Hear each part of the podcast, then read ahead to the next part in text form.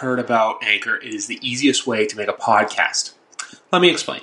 It's free. There are creation tools that allow you to record and edit your podcast right from your own phone or computer. Anchor will also distribute your podcast so it can be heard on Spotify, Apple Podcasts, and many more podcast platforms. You can make money from your podcast with no minimum listenership. It's everything you need to make a podcast in one place. So download the Anchor app or go to anchor dot f m to get started today. So number one hundred thirty-two, it is Happy American Thanksgiving Eve. Even though I'm not American, I still will be celebrating tomorrow by taking the day off work to watch football. But before we get into football, college football, and obviously I'm here with my guest, Joe Provost, a noted Michigan Wolverine fan. Uh, we just want to send our well wishes out to Everson Griffin. Obviously there was that bad incident, to, not incident, but he just had that really bad, like we don't really know what happened. We just saw, I saw the video with him, the gun in the, his house, and look, no one was harmed. He cooperated. It was a mental health crisis, and we were just glad that everything was handled well and that no one got hurt in the uh, during the course of the day. Yeah, I mean, I it's right along there with you. I echo your sentiments, and you know that stuff's always scary. And I do think you know, um, it's we're coming around on the curve uh, with like the whole mental health thing, especially. You know, as it relates to athletes, I know for the longest time, it's like, oh, you know, these guys are athletes. They're they're paid very well. Like what, it doesn't matter. Like, you know, anybody's capable of, you know, going through unfortunate struggles. So. Exactly. And it's one of those things, too, where hopefully uh, echo the sentiment here on Y W C Football Talk. If you need help, please seek help out. Don't be quiet on the matter. For sure. Um, so anyway, we obviously have to segue in there. We just want, we talked about this off air. We wanted to bring that up first. Um, but this is going to be a mainly a college football episode. Now, obviously, I know, like I said, there's going to be football tomorrow. But look, college football is it's unlike the N F L right now because they're truly winding down their regular season where this is rivalry week. We're obviously going to talk about some of those games. But first of all, we got to talk about the rankings. And this week, we had some changes. We now have, well, Georgia State at one, Alabama and Ohio State flips. So I believe now Ohio State is two, Alabama's three. And the real kicker at number four, the Cincinnati Bearcats finally getting their due. Obviously, Joe, your Wolverines are at number five. But for now, I think it's just great to see the committee finally recognizing that. I, I just still can't believe it that they didn't recognize them, not after beating Notre Dame, sorry to Sean, but that they waited until they beat S M U to finally put them in. Yeah, you know, it's all the, it kind of ever since like the playoff um, format has – Uh, taken shape and they implemented it.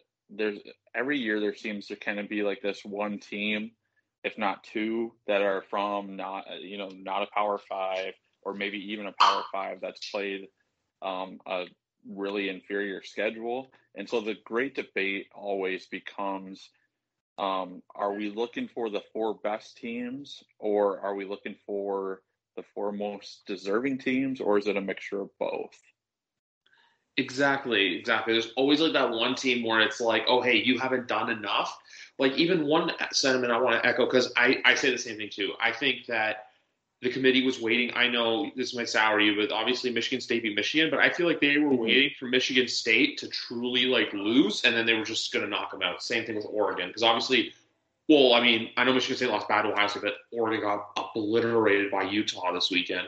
So We'll see We'll see what happens, but I feel like there's just a lot of these placeholder things, and it's just one of those things where, look, you're right, there's always like those teams that people have a problem with, and I remember with the Michigan-Michigan State thing, I know you're obviously a Michigan fan, but the week after when you guys beat, I want to say, I don't know who you played the week after, I want to say Penn State, and they lost to Purdue, which I feel like a team every year goes in the West Lafayette and gets upset. I don't know what it is. There's always one a year.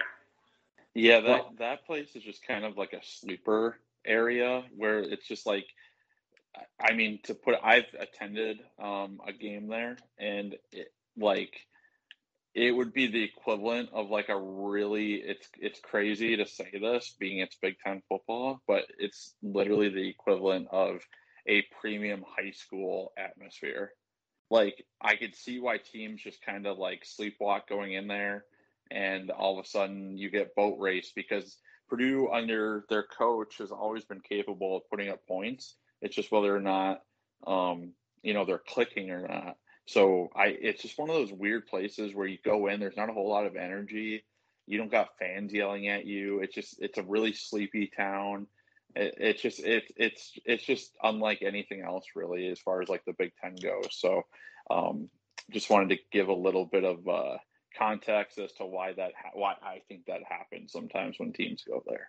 No, yeah, it's like that like kind of thing you sleep on where you're like going in there, you think it could be an easy dub, but then sometimes you get upset. Like obviously there was the one a few years ago where Ohio State went in there and got upset, and there was the whole Tyler Trent story. Obviously, I know that's a little bit different because he was a yeah. A student that went there was sick, and they rallied around him. And I think game day may I think I think college game day was there for that one.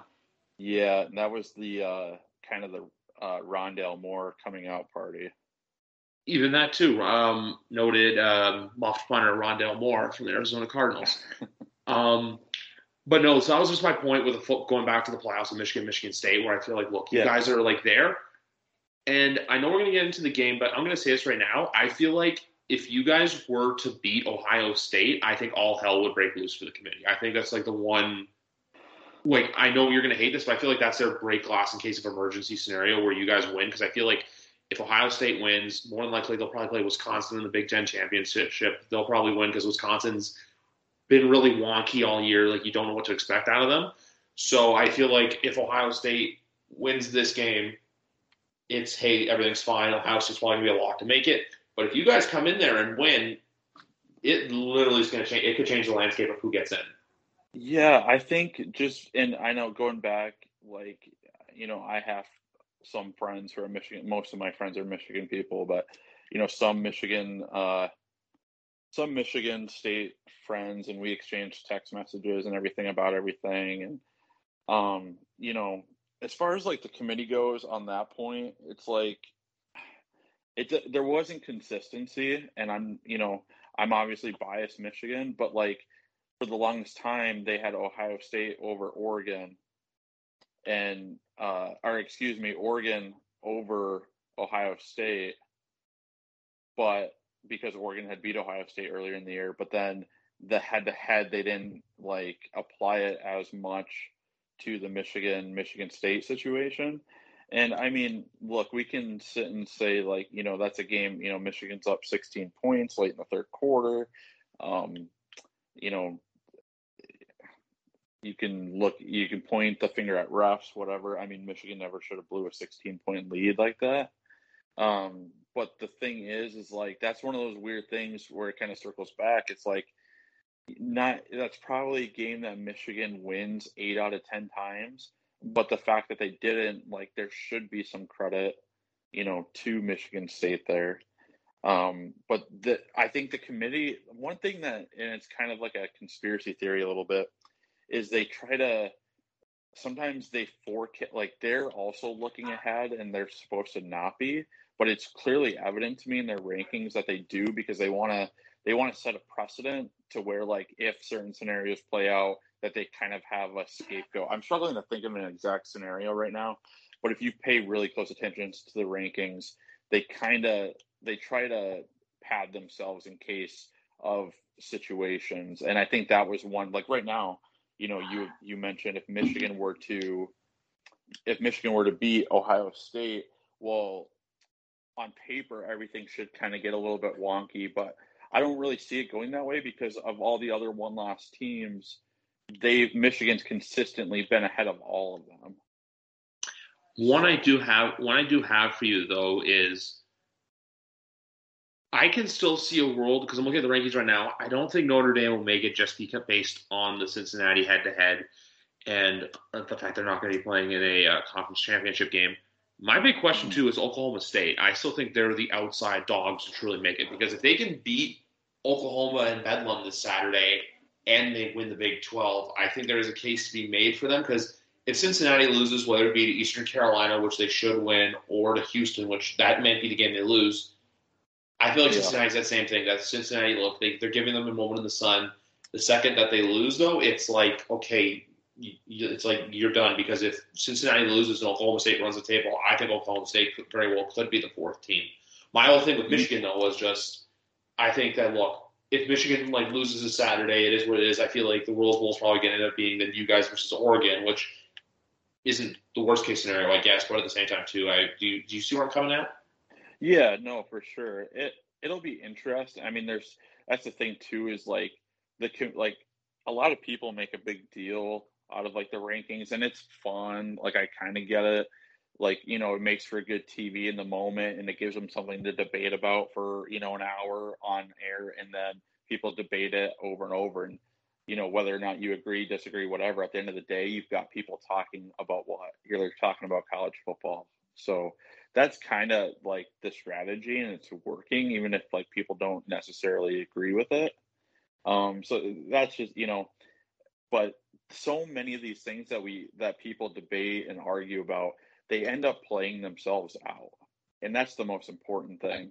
Um, but I do get it, because it is, you know, some people will look at it and say, well, hey, you know, if the season ended today, like my team would be screwed, um, based on their logic. So I, I get both sides of it, but luckily enough, um, you know, these things tend to play themselves out.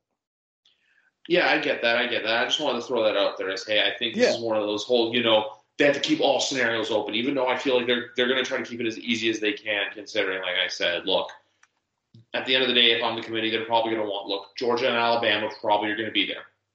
Ohio State should make it.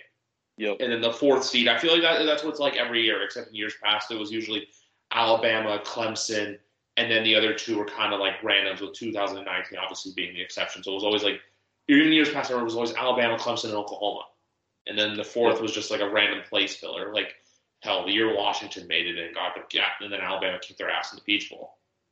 That's the thing, too, is like, you know, that's one of the main, and I'm for expansion. I think eight would be a perfect number, but that's one of the main arguments is they're like, you know, what, right now there's just such a big, with the exception of the very first year when Ohio State ended up running the table, um, with their second and third string quarterbacks, they, you know, that's, that's one of the big arguments right now is like, look, why do we need more teams when there's a sizable gap just about every year between teams, you know, uh, three and four and then on? Like, the gap is just so huge typically.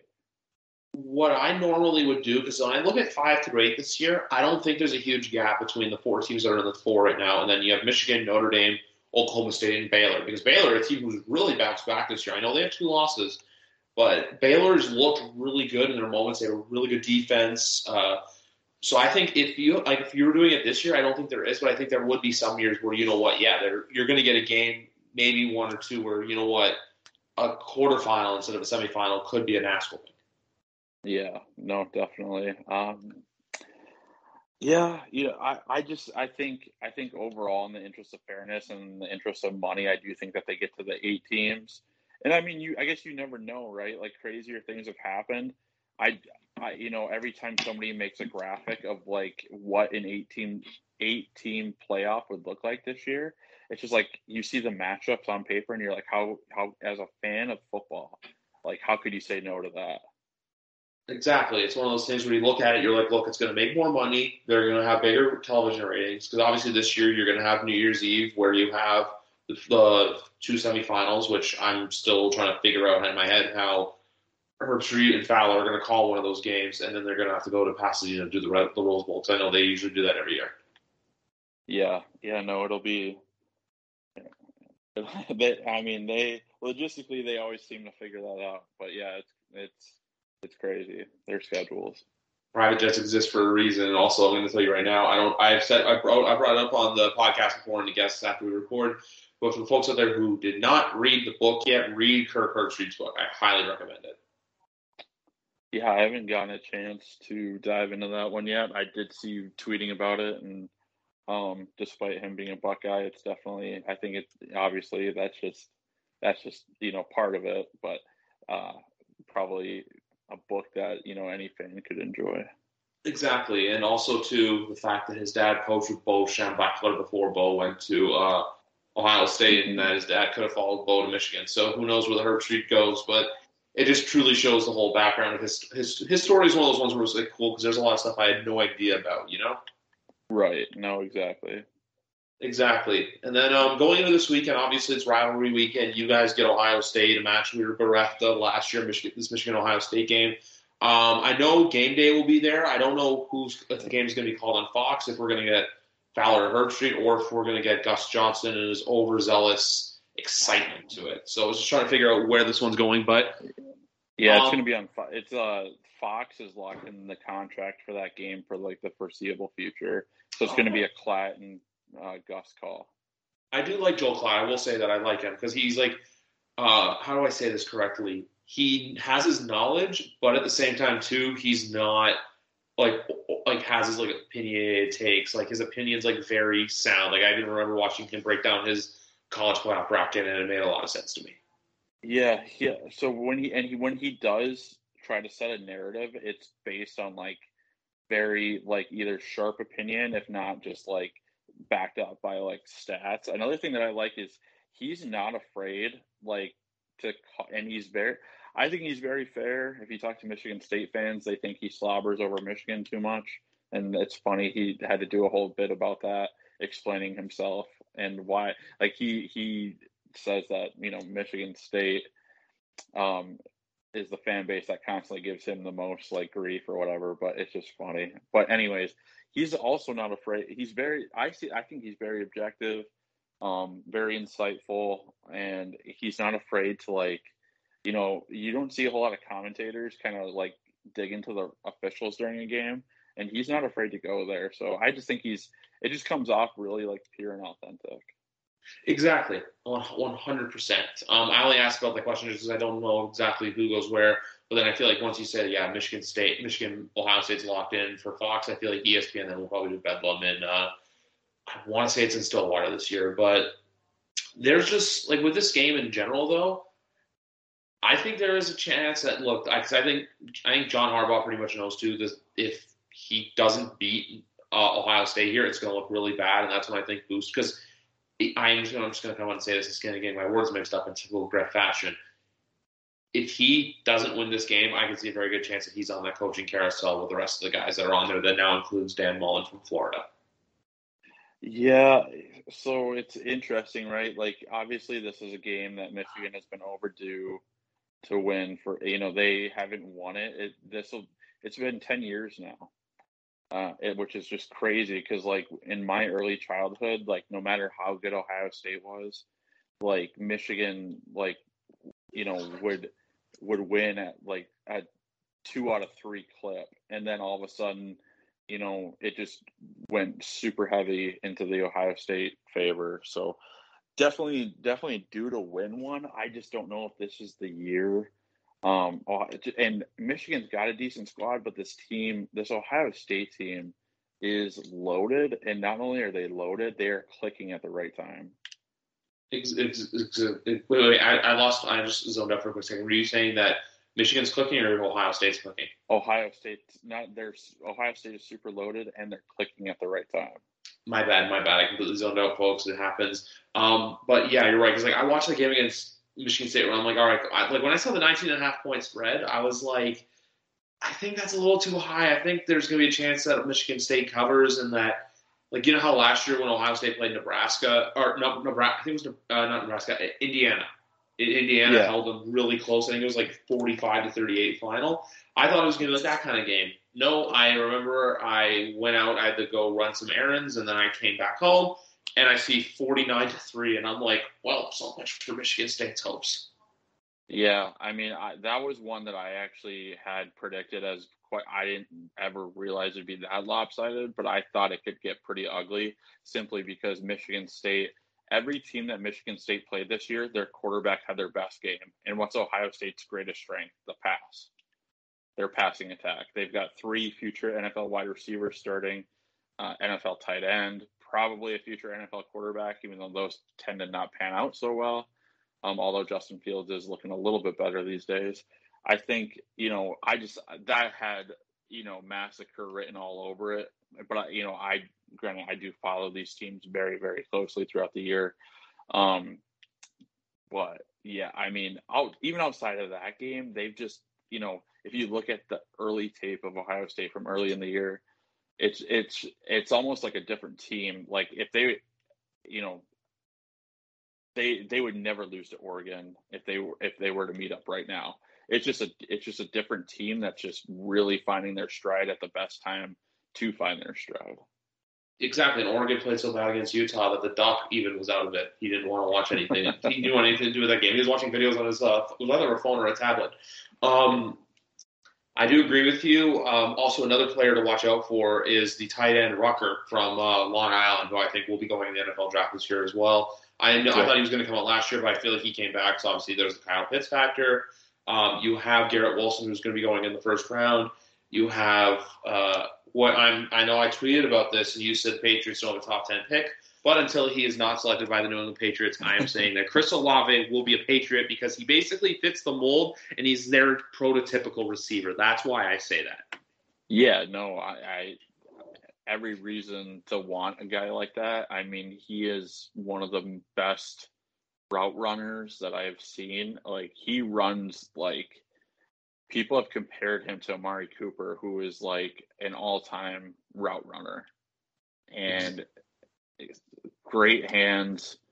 It's just, it's, it's incredible. It, it, it just, it really is. And it pains me to like give them so much credit, but uh, I, I think, you know, with a, even a, just a decent combine showing, I think he, in Ohio State, if there's one position where, you know, they're kind of getting a rap for being bad quarterback producers because they, it, it's more the, the college system that they run.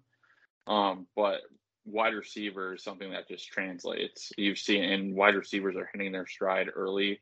You look at guys like Jamar Chase, Justin Jefferson. I, I know those are uh, not Ohio State guys, but I'm just saying, like, you know, Ohio State's had guys, you know, ball out as receivers. You look at like the Michael Thomases of the world, you know, going all the way back to Ted Ginn, and there's been so many guys in between. D J um, Moore. D- yeah, I mean, they're just, it's crazy. Exactly, you know, too, guys like Joey Galloway back in the nineties. Let's shout out Kirk Herbstreit for that one. Um, my whole thing with Ohio, like, you're right. I think Ohio State, look, they're the top dogs in the Big Ten for now. But Michigan, though, I will say this. Even though all those, uh, I think two of the three I mentioned are going to be first-rounders, they're not going to be drafted as high, in my opinion, as this guy. And this is a guy who I really like because he brings good character on and off the field. And that is Michigan defensive end Aidan Hutchinson. He has played great this year. He is that guy that he reminds me kind of like what J J. Watt like was. I'm only saying that now because I'm talking about J J. Watt like early twenty tens, like mid twenty tens, you know, before the injuries kind of kicked in for him, where I feel like he can go into an N F L locker room and be that voice on a team that needs it in the N F L. Yeah, no, that's a really good comparison. And I think, you know, he's kind of, he's built like how J J was at Wisconsin, and he's just got that, that relentless, nice the buzz cut. Yeah, exactly.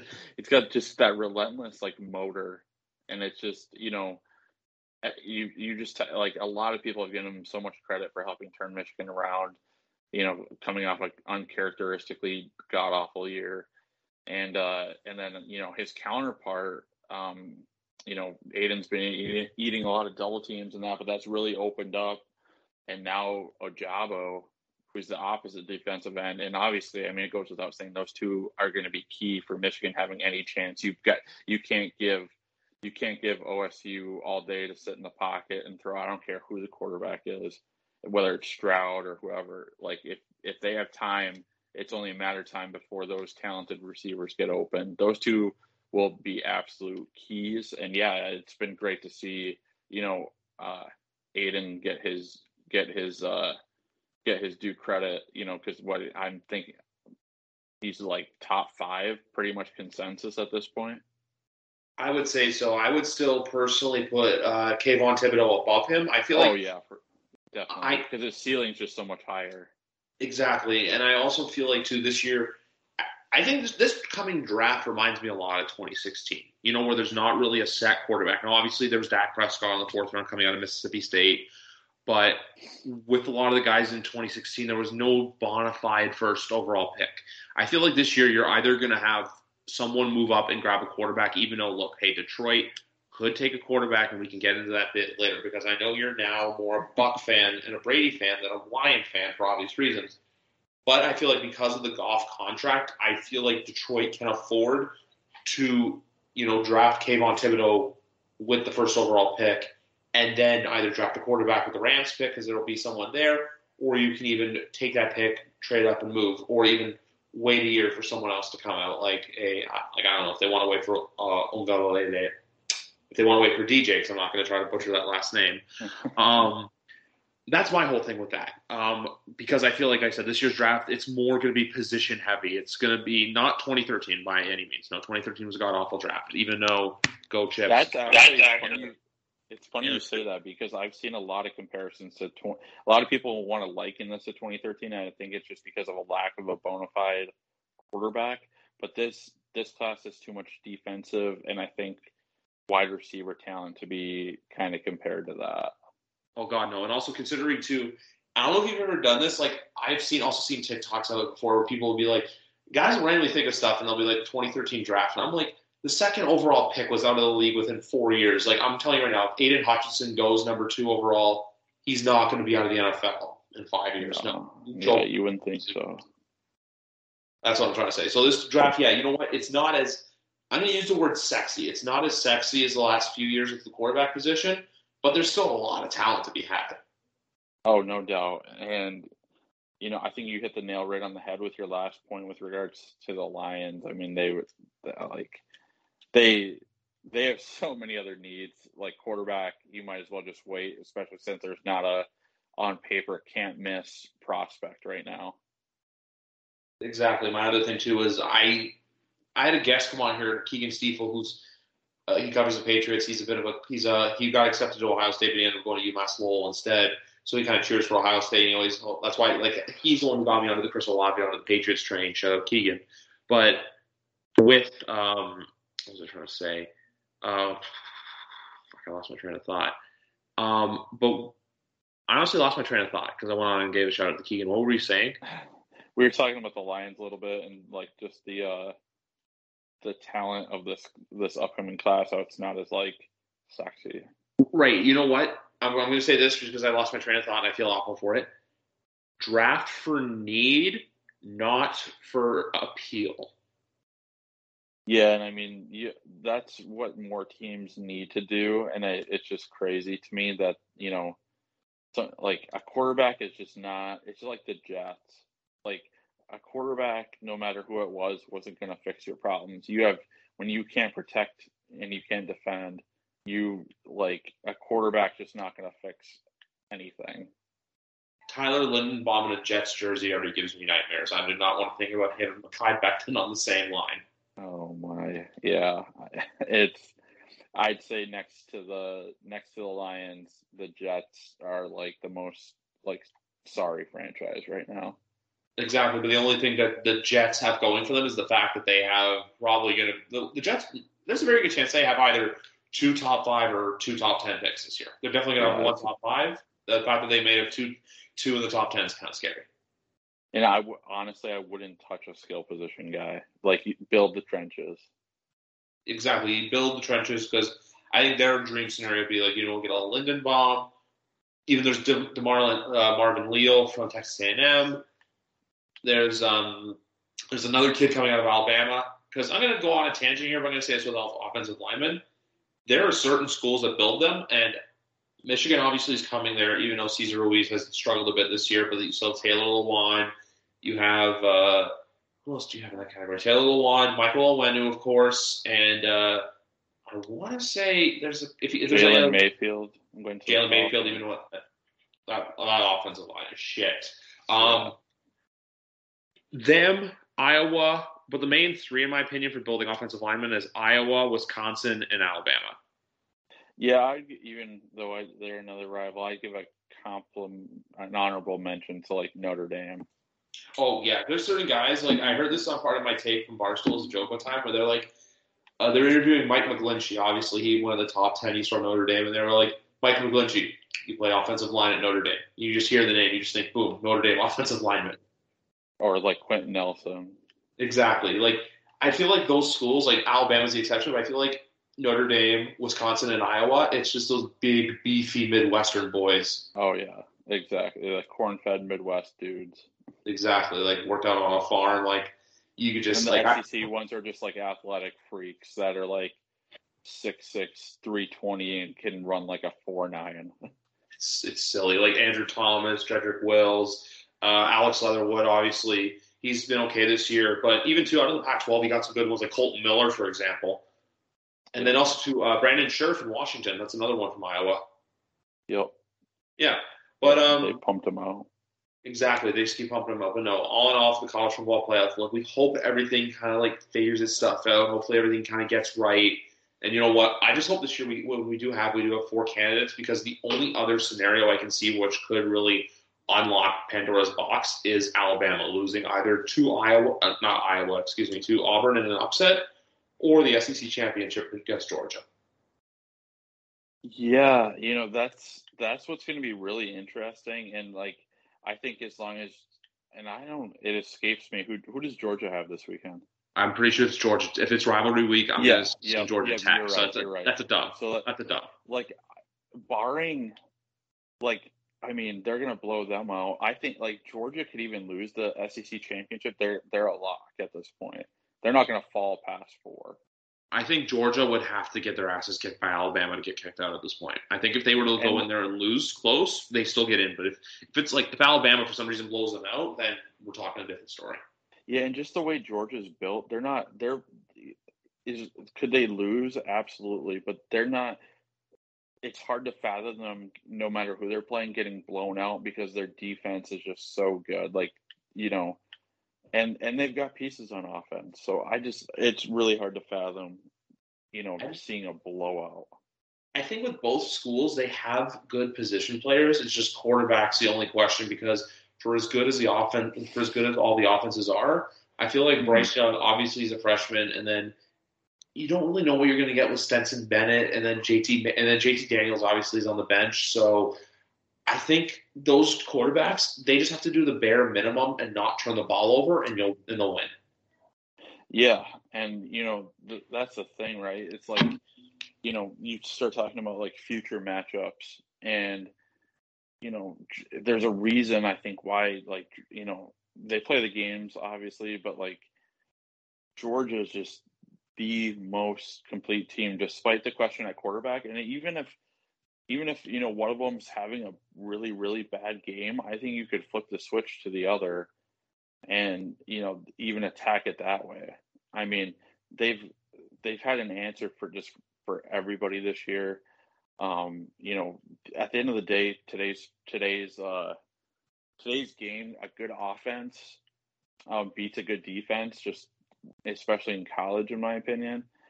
Um, so that's why I, th- I think a lot of people are already like eyeballing um, an Ohio State Georgia matchup because that's what everybody wants to see. Um, and that would be, I think that'd be their best test like, outside of an Alabama. Exactly. Like all roads lead to Indianapolis, and how funny would it be if the one Big Ten representative were to make it to the big, to the uh, final in Big Ten country.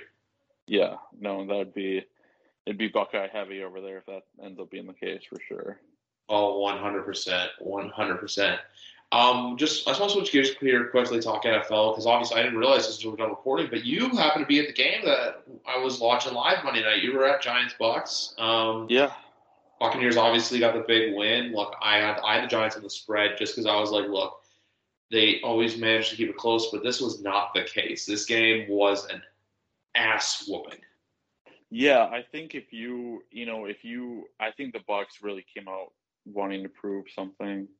Um, you know, poor, poor, poor performance. You know, the, the New Orleans performance wasn't great, but they've gone into New Orleans before. It's a tough place to play. It's the first time you're hearing that level of crowd noise um, in New Orleans. And, you know, it's just things happen there. And it, it is a tough place to play, so you kind of just, like, chalk it up as, like, okay, whatever. Um, but to see them come out of a bye week and with the showing, and Tom, you know, no problem admitting it, arguably his worst game in a Bucs uniform just from a read perspective because they had Mike Evans open a lot. And, you know, fans were kind of, like, wondering, like, what's going on? The offense doesn't seem to be clicking.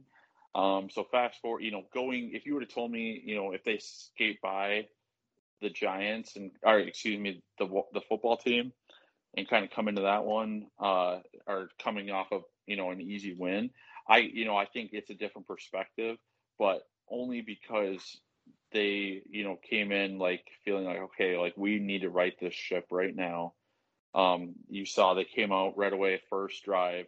It was no huddle, up tempo, trying to trying to, you know, inject some life into that offense.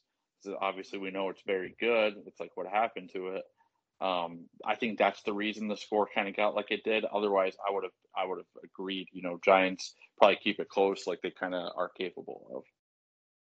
You know what? I, I'm the same. I have the same kind of logic as you. Where I even noticed that right away too. There, no tempo. And the big thing with the Buccaneers too, that was that last year. It's happening again this year, and it happened to Tom in, in New England. You give him time to throw the ball. You get good protection in front of him. That's when the that's that's a recipe for your team to lose. That's honestly yeah. what's going to happen. The Giants gave no pressure to Tom. How when Tom's running crazy like that, you know, where he's getting first down yardage on third down, when he's gaining more than five yards, it's like the South Park expression, you're going to have a bad time. And that's literally what happened with the um, with the Giants on Monday night. And then even to the defense, my big concern too is defensively because of no Vita Vea, obviously, on the defensive side of the ball. He's a big cog in that defensive line. We got the big man interception and a big man touchdown, so it was a good day for the big boys. With yeah, obviously Steve so. McClendon, Steve McClendon with a pick, Andrew Thomas with the touchdown. Um, but all in all, this was just one of those wins where I think everyone expected, look, the Bucs are going to get back on board. They're going to bounce back. And I've said this before, and I'll say it again. I love the fact that there's parity in the N F L this year, that we don't really know who's going to win. Like, sure, Kansas City and Tampa are starting to figure it out. But at the yeah. same time, too, we don't really know what's going to happen. No, and that's but I was I was just having this conversation with uh with a friend.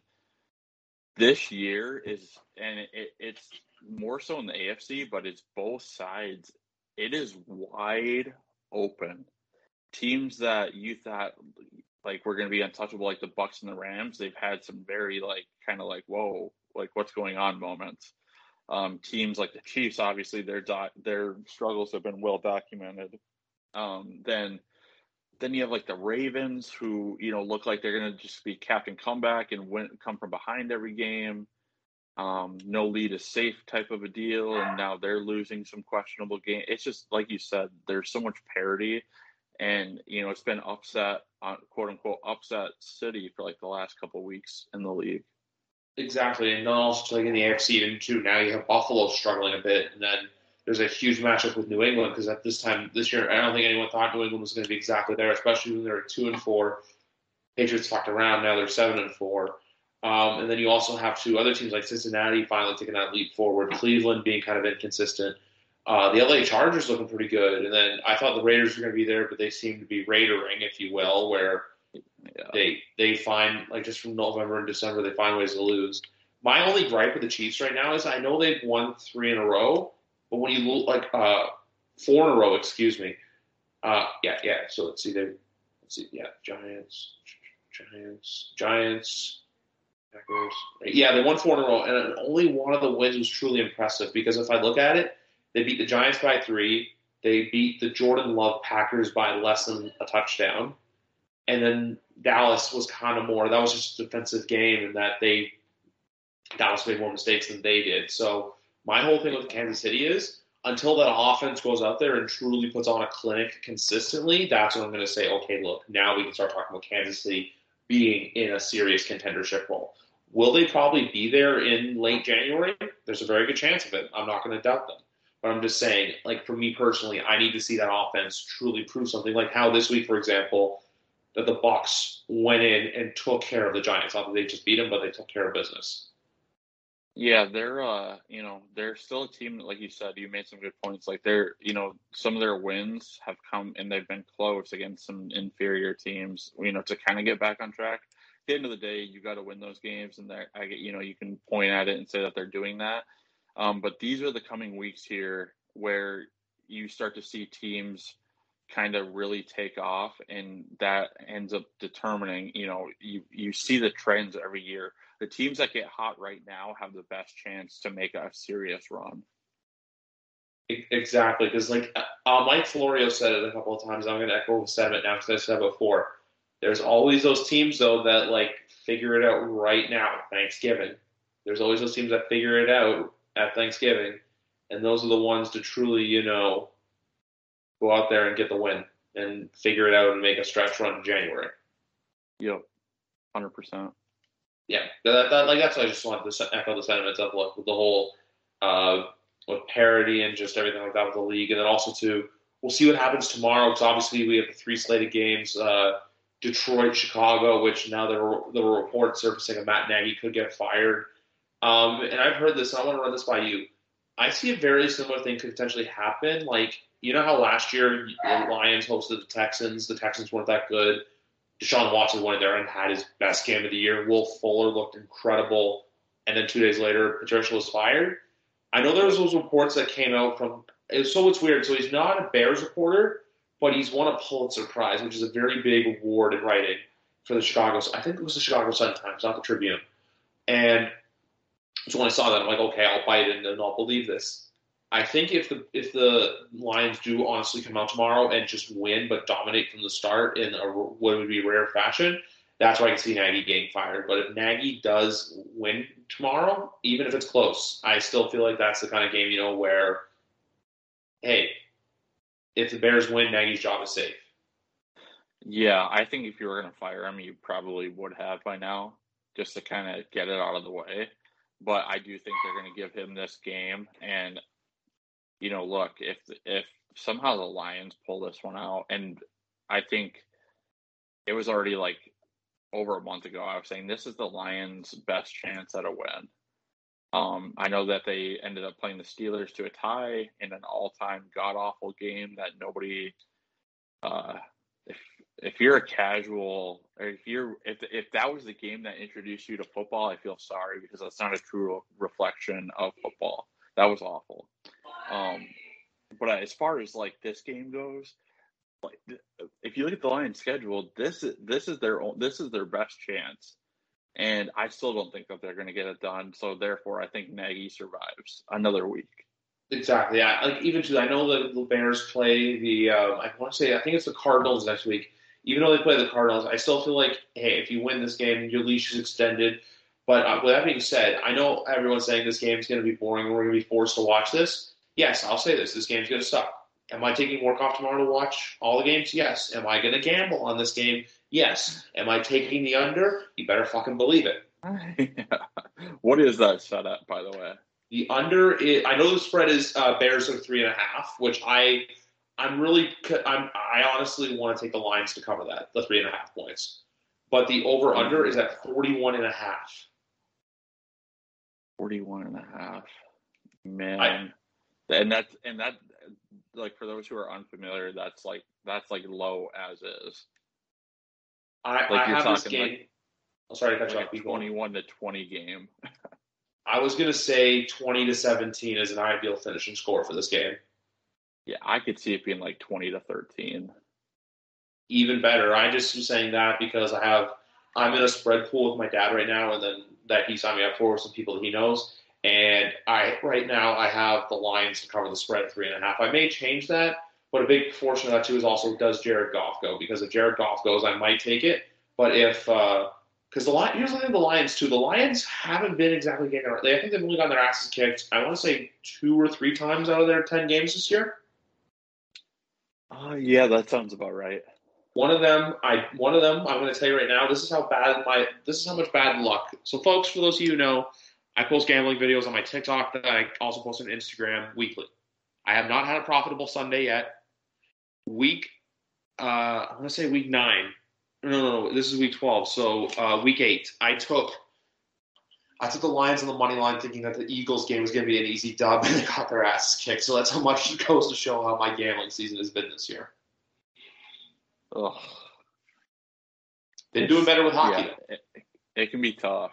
It can be real tough. I think I've told you before, like, I'm a big fan of just, like, obviously there's some there's some spreads that just stand out at me, but I'm a big fan of just, like, just straight-up money line because you just see so many just gross backdoor covers or exactly. garbage time. Garbage time. Um, garbage time scores, and it's just like, ugh. It's hard to stomach. like the two that I've experienced this year was actually one was the Lions week one against San Francisco. They had an ugly backdoor cover. And then there was the one with the Jets, obviously a few weeks ago, where the Jets almost got the backdoor cover against the Colts on Thursday Night Football. Oh yeah. That was a, that was, that was, that was almost an all timer. Scared the shit out of me. um, So, yeah, that's my only thing with tomorrow is, look, I expect a low-scoring game. I just think it's going to be a lot of, like, you know, third downs, chances to do something, and it's going to be a field goal game. Hell, this game could be nine to six for all I care. All I know is, look, my money's on the under. It's just, it's just too easy to pass up, and I've also looked at it, too. Only that San Francisco – I think it's only the San Francisco game, and I want to say the Rams game, the Lions scored more than seventeen points in the game.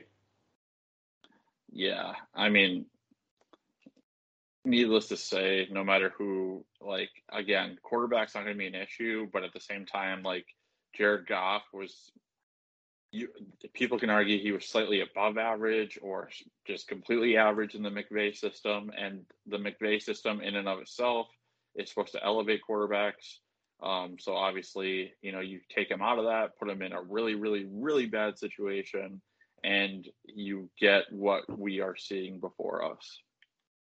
one hundred percent. As I quickly pull up the uh, scores, because I actually want to see those stat quickly just to see their point totals for the year. Um, so let's see what we got. We have thirty-three, seventeen, seventeen, fourteen, seventeen, eleven, nineteen, six, sixteen, and ten. Yeah, and Dan Campbell's calling the plays now, so that's uh, that's a whole other thing in and of itself. I don't, it hasn't gotten any better, so. I'll have a game here they're going to win. They're going to win Week sixteen at the Atlanta Falcons. I don't even see that. Oh, I didn't say that. Might, they might be whoever who who's the backup quarterback. You got Josh Rosen. Bit. If we get Josh uh, Rosen versus Tim Boyle, that's like going to be the worst game of all time. Yeah, and you know what? Like, if the Falcons are just flat out out of it, why not just throw Rosen out there? And then if you end up losing, you, you know, you might buy yourself about three or four spots in the draft. Exactly. Oh, exactly. Oh, but you know what? The stretch run is going to be great. Um, the college football, like, look, a college football, it's going to be great to finish because I know there's only, what, one more rankings show left, and then next Sunday, everything gets announced. Yep. Yep, right so, after uh, right after uh, championship uh, weekend.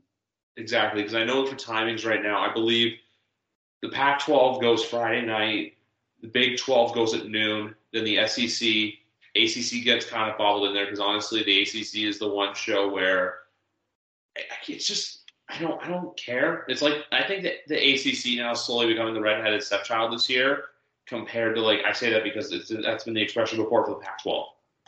The Pac twelve yeah, like that. You know, without a without Clemson, you know, having you know any luck this year, they're just yeah, they're it, it's down bad. I mean, Wake Forest is you know kind of whatever. Like we all knew that they you know probably weren't as good as their ranking, but at the same time, it's like okay, who else are you going to put there? They're a cute story, for lack of a better term. Yeah, exactly. Like Virginia Tech fired their coach. Miami's a fucking disaster. Florida, Florida State's awful. Yeah, I, there's a lot of just like like th- that conference as a whole, and usually you don't like. I know even like when Clemson was just you know dominating, it's just interesting to see like these you know these teams, um, just being so bad all at the same time. Because there's some of them are named programs that have had you know good runs. Virginia Tech's been good in the past.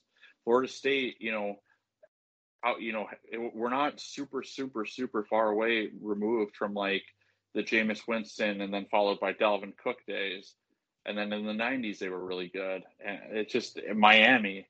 I mean, one of the greatest teams of all time. With the with the yeah, with the recruiting grounds of, down there. I mean, it just you know you would think that it would just you know kind of click naturally, and they just for whatever reason have not been able to find gain any traction since like the early two thousands. Exactly. Um one question I wanted to ask you, obviously you're a Big Ten guy, but with the S E C moves of Oklahoma and Texas, do you think that'll hurt or do you think that'll help? Like do you because obviously te- look we don't know what Texas is Texas like Texas this year was great. really good start, and then they just completely fell off the map after losing to losing to Oklahoma. I just gotta wonder if them moving to the big S E C is really best for the game, or is it just a profitable move? It's a profitable move at the end of the day. I mean, here's the thing, right? Like, if you can't compete seriously for the Big twelve, what chance do you think you have in the S E C? You don't. And I think, I think that these teams from the S E C will all of a sudden really be lobbying for an extended, or uh, yeah, a um, more playoff teams, because they're gonna they're gonna constantly be beating up on each other all year, and there's no way, like you know, like let's say you get two or a two or three loss S E C team probably isn't gonna make it in over an undefeated or a one loss Big Ten team who's a champion. Versus an, you know, let's say Oklahoma comes in four, third or fourth in the S E C with, you know, two to three losses. It's just, in all likelihood, it's just not going to happen. So, you know, I it's all about money at the end of the day. Um, but it's a very, you know, and I kind of miss, like I'm, I try not to be, I try to be open-minded as much as possible. Like, I'm open to change, but like when it comes to college football, you're seeing a lot of like rivalries and his, history kind of, you know, uh, be set aside for like these lucrative moves. So that's the part I don't like about it. Um, but you know, it's going to be super interesting.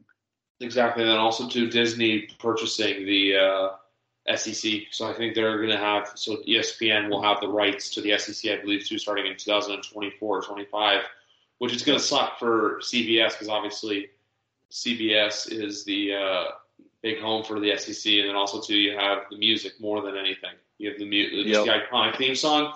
But I will say this, too. I will, if they don't bring them over, I won't really miss – Brad Nessler's fine, but I won't miss Gary Danielson. Yeah, he's uh, – you know, it's one of those things where fans, you know, hang on to guys for so long. And it's part of, like, you know, for me, it's like you, you hear, you know, certain voices and it's like, oh, I grew up with that, you know. But eventually, it's even like, I hate to say it, but like Lee Corso on game day is tough to watch. Like, he's just so, like, it's sad. Like, but eventually, I think you just kind of need to move on, and it's just probably overall for the best. Um, I'm just gonna go. I just want to pivot to that question though. What's uh, what's the uh, issue with uh, Corso? Just like your, like your personal issue? Do you think it's just one of those things where it's like, you can't teach an old dog new tricks kind of thing, or is it just no, his I age? Think it's his age. I mean, he's just really showing it. He's forgetful. It's kind of, I mean, it was fun. The last few years, it was kind of funny because he would drop like a random like curse word. He had the infamous F-bomb, just flat out live on T V.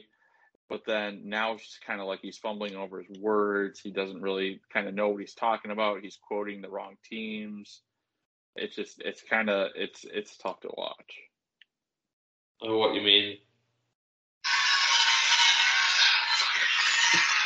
I'm sorry, I love that clip.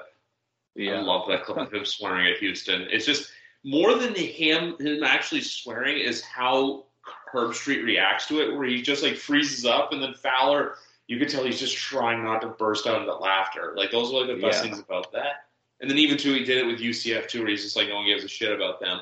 I, I can see where you're coming from though. Like, I don't pay too much attention to it. I feel like with him, though, I think it's just a nostalgia kick. Like, obviously, E S P N had the very emotional return of Dick Vitale to the booth last night to call the U C L A-Gonzaga game. But yeah. I, I, I can kind of get where you're coming from. Like, I, I like the panel of – I think if you p- removed Corso and then put Pollock in there more as a full-time figure, I don't think anyone would complain. But I feel like – I think you probably have some of the guys still campaigning for Corso to stay. Yeah, I think I think I could see, like, as early as, like, next year – he just kind maybe he just does like the picks at the very end and then gets to do his headgear moment, um, e- either in person or they just kind of bring him in like on, on like a feed like they did uh, during the pandemic year last year. Exactly, exactly. I, I, I can see either happening. He's been there, I think, or almost forty Since, years doing that. Yeah, yeah. It's and he's an all-time great. He'll be remembered as such, but. Yeah, it's just it's it, it's tough to watch.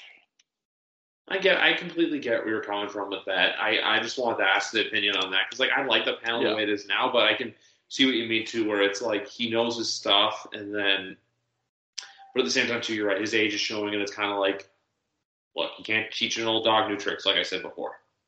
Right. Exactly. Oh, well, anyway, I think that's going to wrap it up here for episode number one thirty-two of uh, Y W C Football Talk. It's been some good college talk. We talked a little bit about the Lions-Bears game tomorrow. Obviously, we could talk about some other games, but look, we I did that on Monday. So, and also, too, uh, the Lions is more the focus because, obviously, for as much as Joe loves Tom Brady and everything, he is still – I feel like there still is that little kid in there that is a Lions fan, so that's why um, we mainly went down that rabbit hole. Un- unfortunately, that's so true. Well, anyway, at least you still have your uh, probably kings of interest in every one baseball team, the Detroit Tigers, this year to be happy about going forward. So there's that. Yeah, we'll see what happens there. Exactly. Well, anyway, folks, thank you very much for listening. Have a great thanks, have a happy and safe Thanksgiving. If you bet, please do bet responsibly like I echo every week. And you know what? Hopefully this week's finally good cash week for everybody because, look, let's all bet like degenerates, but bet responsibly. And enjoy college football and the N F L this weekend, everyone. I'm Jeff Woods, and I'm shining a light on music and the rock stars who make it. He just was one of those people. He, he stood out. He was a magic guy. He really was a magic guy. All, we all have faults. He had the same amount of faults as we all have. This is before Led Zeppelin. Robert was full on. I mean, he was Led Zeppelin without the band behind him. He had the hair, the jeans, the whole thing, you know. And he was amazing. The Records and Rockstars podcast, heard around the world and yours to hear wherever you get podcasts. All the episodes from jeff woods radio dot com. Do, Did, Will, the Story of People podcast is now available on the Crier Media Network. The first five episodes are here and feature some incredible guests that fit into one or all three of those categories. Ready? Tara Sloan from the San Jose Sharks, Undercurrent podcast at N B C Sports.